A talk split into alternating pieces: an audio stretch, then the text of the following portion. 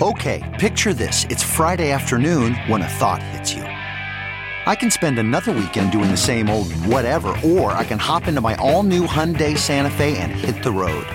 With available HTRAC, all wheel drive, and three row seating, my whole family can head deep into the wild. Conquer the weekend in the all new Hyundai Santa Fe.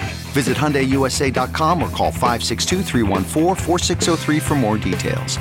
Hyundai, there's joy in every journey. Welcome to the Daily Break. I'm Andrew Tallman. Here's what's happening today at Newsweek. In case you missed it, there was an award show last night. That's right, the Grammys. All kinds of stars showed up, packed top to bottom with big hits and big performances, hosted, of course, by Trevor Noah, who spent a whopping four seconds referring to Will Smith. We're going to be dancing, we're going to be singing, we're going to be keeping people's names out of our mouths. But as should be the case, the real stars of the show were the stars of the show. By far the biggest winner of the night was Jon Batiste.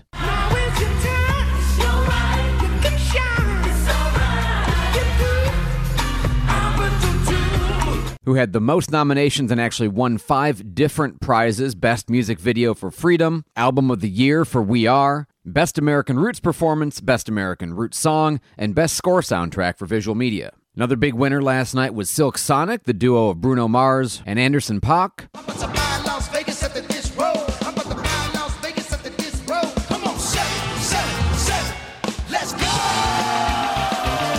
won every award they were nominated in, including Record of the Year and Song of the Year for Leave the Door Open. They also picked up Best R&B Performance and Best R&B Song, and certainly gave a rousing live rendition to open the show. Listen, listen, listen. We are really trying our hardest to remain humble at this point, okay? But in the industry, we call that a clean sweep. Other big winners from last night included 19 year old relative newcomer Olivia Rodrigo for Driver's License, which she performed. And Best Pop Vocal Album for Sour. But as is often the case in these ceremonies, it's some of the other elements that made for good memories. For example, Billie Eilish performing in a t shirt with Taylor Hawkins' picture on it, of course, in a tribute to the now deceased drummer for the Foo Fighters.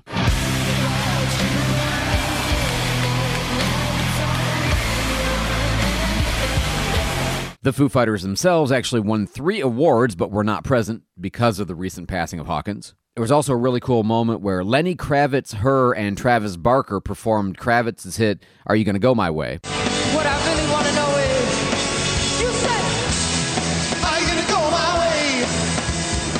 And it would have been a glaring omission had Ukraine not occupied a prominent position with a taped speech in English by Ukrainian President Volodymyr Zelensky. But I have a dream of them living and free, free, like you on the Grammy stage. Followed by a touching song by John Legend and Ukrainian performers as well. All in all, nobody got slapped, nobody fell down, and as far as we know, nobody had to quit the academy after the fact. Switching gears for a moment, let's talk about how social media has become one of the key platforms for people believing they can and sometimes actually solving previously unsolved mysteries. A woman named Alexis goes on TikTok March 22nd and says, I think I know who the alphabet murderer from Rochester, New York was back in the 70s my grandfather. She goes on to explain that the three girls, all named with a letter that was also the location of the place they were found Carmen Colon in Chile, Wanda Walkowicz in Webster, and Michelle Maenza in Macedon, and for at least one of the girls, Walkowicz, her grandfather knew the girl because she was good friends with her aunt during a time when her grandfather owned a grocery store and that he had actually spoken to Walkowicz on the last day she was seen. Eyewitnesses put her walking home from a store with groceries and even being talked to by a man driving a brown vehicle, something the grandfather may have owned, a brown station wagon at the time. In addition, each of the victims was found with white cat hair on their clothes, and Alexis again claims that uh, there were cats kept in the basement of the store to catch mice that her grandfather owned. Historically, he had been the first person to offer a reward for information about her disappearance, and when there had been a body discovered, immediately announced to everyone that it was confirmed to be her, even though that hadn't been officially put out yet. So, is he the Rochester alphabet killer? Only time will tell. But this isn't the first time somebody's used social media to solve crimes. Gabby Petito's boyfriend, Brian Laundrie, was identified by TikTok users as the guy that they picked up as a hitchhiker. The sister of a missing person in 2020 created a TikTok in order to spread information about her sister's case, and more than a thousand viewers have given information related to her. Now, certainly social media is going to be full of false leads, misinformation, and just plain silliness. But it's yet another dimension of how these platforms allow people to share ideas and maybe, once in a while, solve a crime. And finally, let's talk about interstellar threats to the planet, shall we?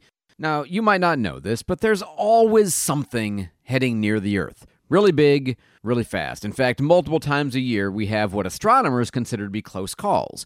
The next one is coming up on April 27th around 1046 Eastern Time, when we're going to have a giant space rock dubbed, very poetically, 2008 AG-33 come whizzing past the planet at a terrifying speed of just over 23,000 miles an hour, about 11 and a half times faster than a rifle bullet. How big is it? We're not really sure. It's kind of far away. It's difficult to measure, but astronomers say somewhere between about 1,100 and 2,500 feet in diameter. At the lower end, that puts it around the size of the Eiffel Tower. At the upper end, about twice the Empire State Building or the Burj Khalifa. So, how afraid should you be? Always the question how close? And in this case, about 2 million miles. And I know you're not used to thinking of things like 2 million miles away. I like to think of this in terms of moon distances. The moon is 238,900 miles from us, which means this is going to be about nine times as far away from us as the moon is. Not really all that close in the grand scheme of things. But obviously, the size and the speed mean, whoa, let's pay attention. If you want a different way to think of it, would you be concerned about a bullet traveling close to your body? Well, sure, obviously. So, what's the relative danger here? Well, I want you to imagine that somebody fired a bullet from, let's say, an ordinary handgun 9mm, and if you were standing on the 50 yard line of a football field, comparably speaking, this bullet would be traveling through the end zone in a stadium 40 miles away. So, would you be scared to find out that a bullet came 40 miles away from you? Eh, probably not so much. But generally speaking, I don't like there to be bullets anywhere. And especially if they're, cosmically speaking, species killer bullets. I don't love the idea, but, but I'm not going to be worried until it's something like, say, less than a moon's distance away. Again, about a quarter of a million miles. That's it for the daily break. Be sure to head over to Newsweek.com for these stories and more, including our growing podcast lineup. And please consider subscribing to our digital and print editions of Newsweek if you haven't already. While you're here, give me a five star rating, unless you think I deserve less, in which case, keep your opinion to yourself. I'm Andrew Tallman. Thanks for listening to the Daily Break, brought to you by Newsweek.